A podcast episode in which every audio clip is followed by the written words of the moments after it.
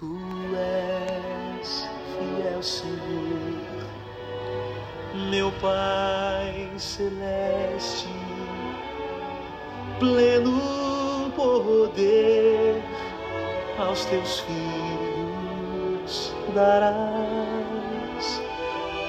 Nunca mudaste, tu nunca faltaste, tal como eras, tu sempre serás.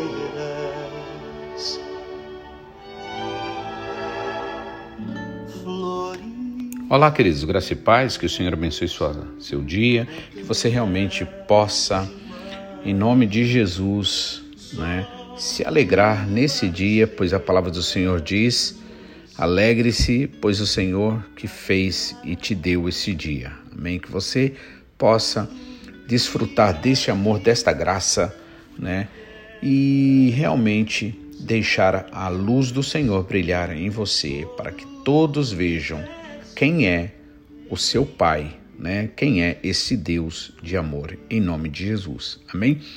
Ontem nós lemos Salmo 5, né, versículo 3, quando o salmista Davi disse: Pela manhã ouvirás a minha voz, ó Senhor, pela manhã me apresentarei a ti e vigiarei, ou seja, e vou meditar na tua palavra. Vigiar significa prestar atenção.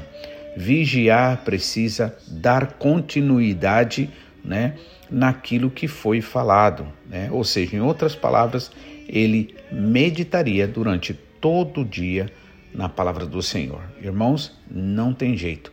Todo aquele que assim faz tem uma vida assim abençoada, uma vida próspera, ainda que problemas e dificuldades venham, existam. Jesus Cristo não fez propaganda enganosa. Ele disse: No mundo vocês terão aflições, mas tenham bom ânimo. Então, realmente, né, é preciso nós estarmos vigilantes, é preciso nós estarmos é, meditando na palavra né, durante todo o dia e orando em todo o tempo. Então, a gente estava falando sobre, em outras palavras, prioridades na nossa vida como discípulos de Jesus. Primeiro, nosso relacionamento com o Senhor, que é né, o nosso devocional, essa coisa particular sua, né, onde você, só você, Deus e a palavra de Deus ali, a Bíblia ali, né, e você vai falar com o Pai, você vai orar, né, você vai ter ali um tempo realmente especial com Ele.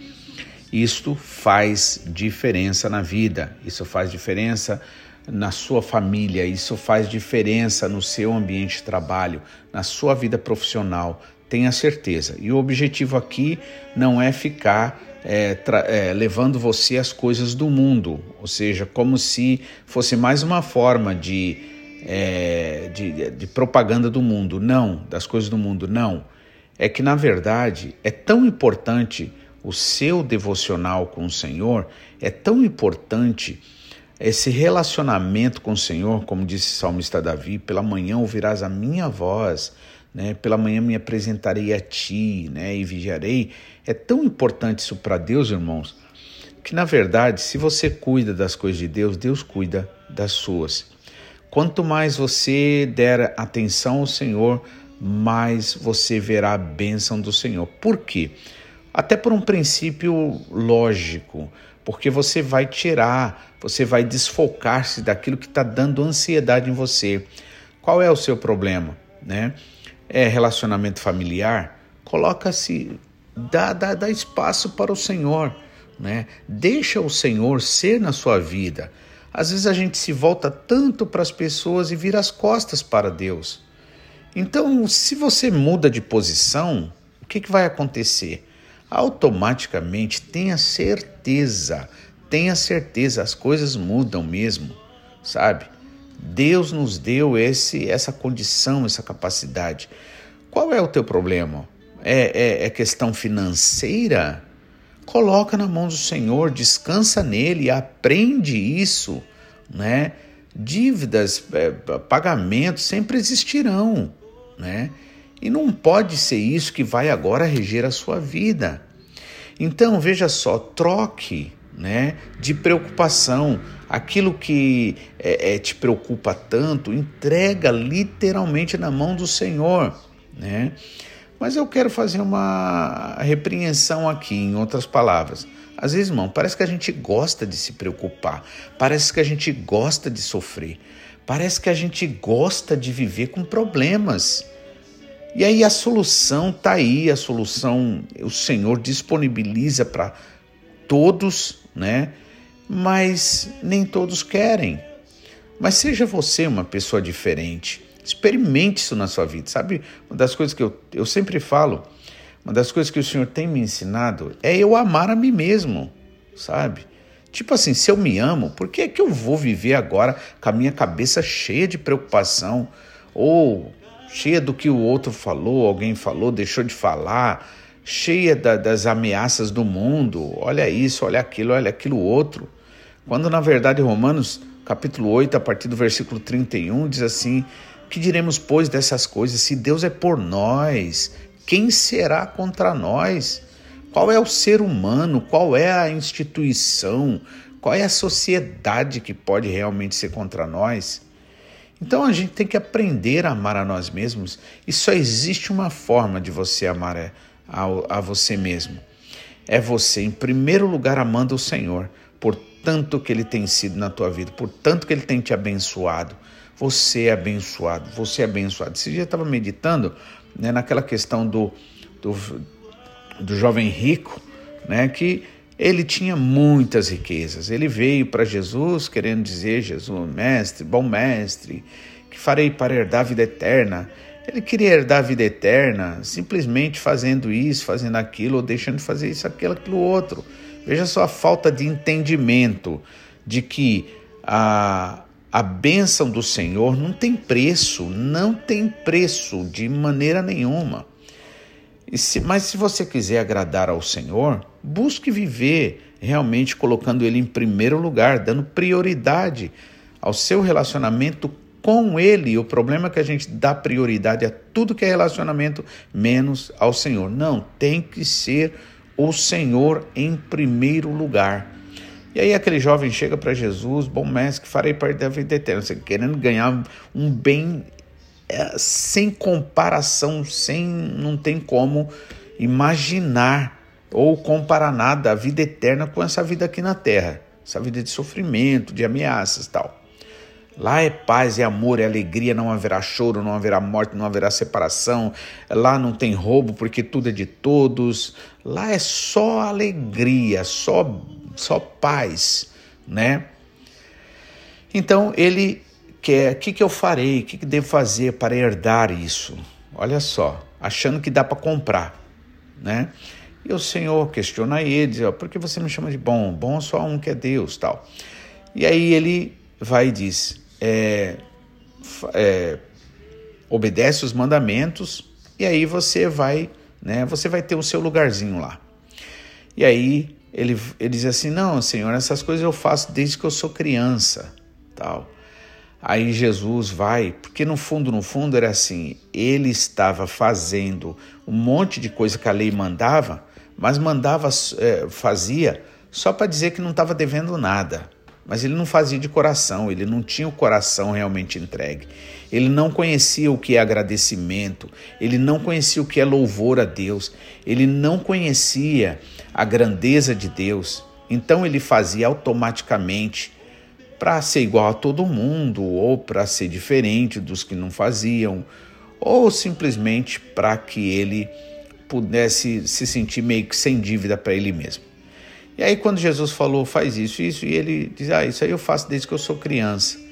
Aí Jesus vai e toca agora numa forma mais profunda nele, diz assim: olha, a Bíblia diz que Jesus olhou ele com compaixão.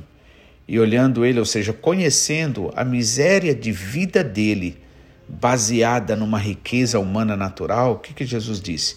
Se você quiser ser perfeito, então vai, vende todos os teus bens, distribui aos pobres e vem me segue, né? E terás um lugar no reino dos céus. E aquele jovem saiu triste, porque ele era possuidor de muitas riquezas. Agora é interessante que comparando a minha vida, a sua vida hoje em dia, ele ele era um cara muito rico, mas não tinha um carro que a gente tem. Ele era um cara muito rico, mas não viajava de avião. Ele era um cara muito rico, mas ele não tinha é, é, uma casa boa com sistema de água, com sistema é, é, de telefonia, não tinha internet, não tinha nada, né? Não tinha essa facilidade que eu e você tem hoje em dia na vida. Então, se aquele jovem era rico, então quem eu sou, quem você é, né? Basicamente nós somos milionários. Agora veja só, a, real, a verdadeira alegria, contentamento, felicidade de verdade não existe jamais baseado por causa disso, por causa daquilo, ou pela isenção de problemas.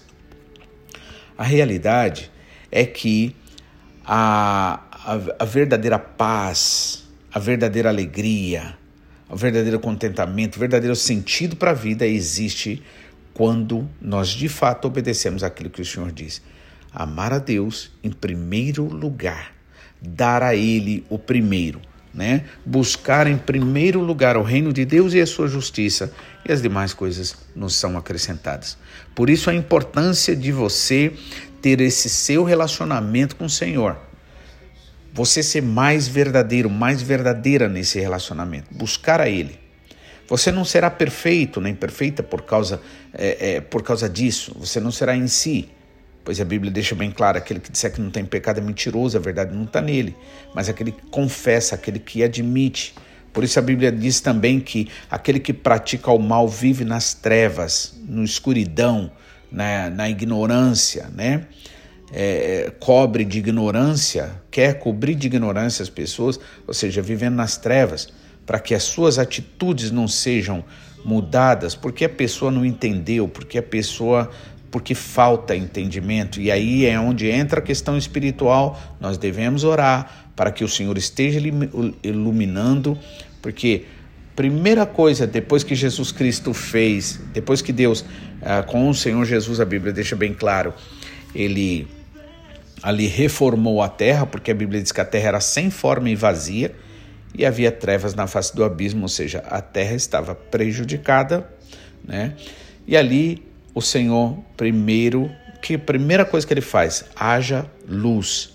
Então falta a palavra de Deus. Geralmente a gente até repete tudo que a gente já falou, né? tende a falar a mesma coisa, mas não fala a palavra. Tem que falar a palavra. A palavra não tem problema repetir, né? Desde que você o faça com espírito e vida de verdade, a palavra de Deus é espírito e vida e ele manifesta, ele olha, onde tem a palavra de Deus, as coisas não podem continuar na mesma. Então, com certeza muda, ainda que essa mudança ela pode vir aos poucos, mas ela acontece. Então, a primeira coisa que o Senhor fez foi haja luz, ou seja, palavra de Deus. Por isso que você precisa começar o seu dia com um relacionamento pessoal com o Senhor. Eu não estou dizendo você simplesmente ouvir o devocional.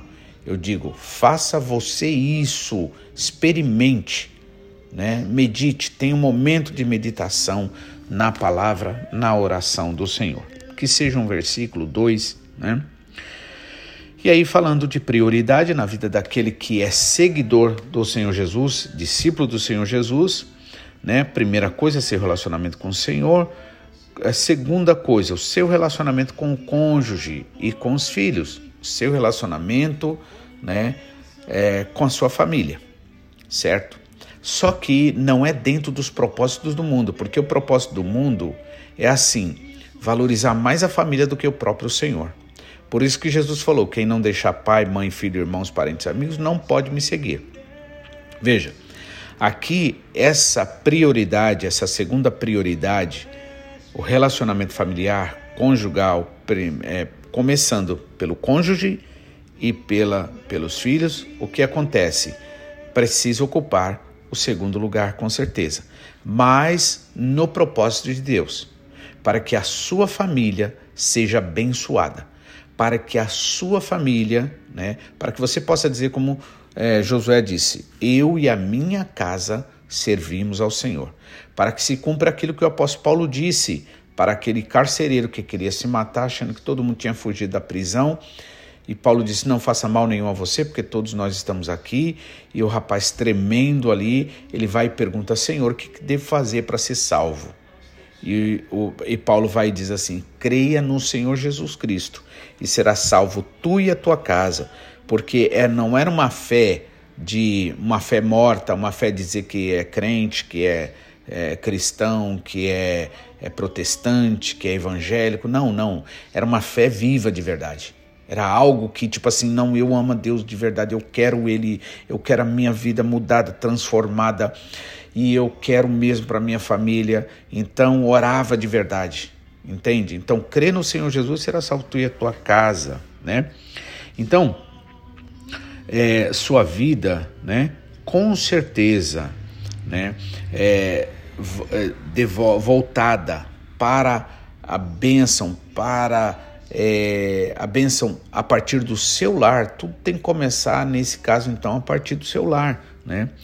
Porque às vezes, esse é o comum do mundo, e isso não só no mundo, mas na igreja muitas vezes também é a mesma coisa. Às vezes a pessoa fica tão preocupada com tanta coisa, né, e coloca tantas outras coisas aí na frente, que acaba negligenciando as necessidades, né, emocionais, físicas, alimentares, né, da família.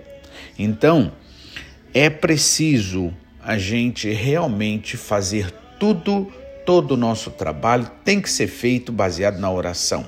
Senhor, eu, eu, eu te peço, Pai, a tua bênção sobre esse trabalho. Se estiver eh, limpando a casa, Senhor, que seja para um glória do teu nome, Pai. É, que estiver cozinhando, seja lá fazendo o que, estiver consertando uma coisa na casa, estiver consertando um carro, tudo tem que ser para a glória do Senhor. O problema nosso, na maioria das vezes, é que a gente faz as coisas sem pensar, faz no automático, ou faz quando achar que deve. Somos muitas vezes levados por sentimentalismo, por vontade, por gosto, e aí acabamos né, é, é, tendo as coisas de forma não é, consagradas ao Senhor. Então é preciso consagrar ao Senhor. Né? Então, os, o, uh, o cônjuge em primeiro lugar. Eu sempre que oro por família, a primeira coisa que eu oro é pelo casal. Porque tudo começa, a vida da família começa na vida de um casal. Se um casal viver de acordo com a vontade do Senhor, ou pelo menos um dos cônjuges, né, tem, alguém tem que dar direito para o Senhor.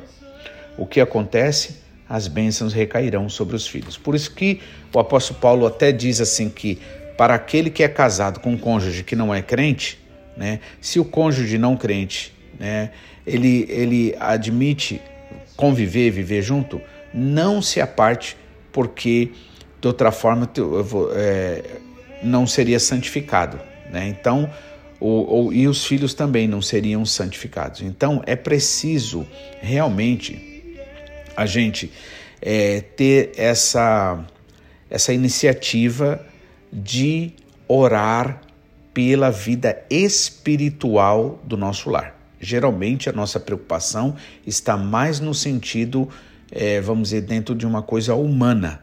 Então é preciso se voltar de verdade né, às coisas do Espírito Santo, às coisas espirituais. Então, é, nosso relacionamento com o cônjuge, né, consequentemente com os filhos. Né, e não podemos jamais negligenciar a necessidade deles, como as emocionais, de carinho, né? Mesmo a questão da correção, conversar, falar, né? Muitos pais é, acabam colocando como se os filhos são dominam, mas muitas vezes esse domínio, infelizmente, vem pela falta de realmente uma atenção verdadeira, um diálogo, uma conversa séria, é, né? não precisa bater, não precisa espancar, não precisa fazer nada disso só tem que falar a palavra, só tem que conversar. Se for preciso, aplica assim um castigo. Olha, tá de castigo, não, não vai fazer isso, não vai fazer aquilo, né? Mas tem que fazer assim, não pode fazer as coisas assim, não pode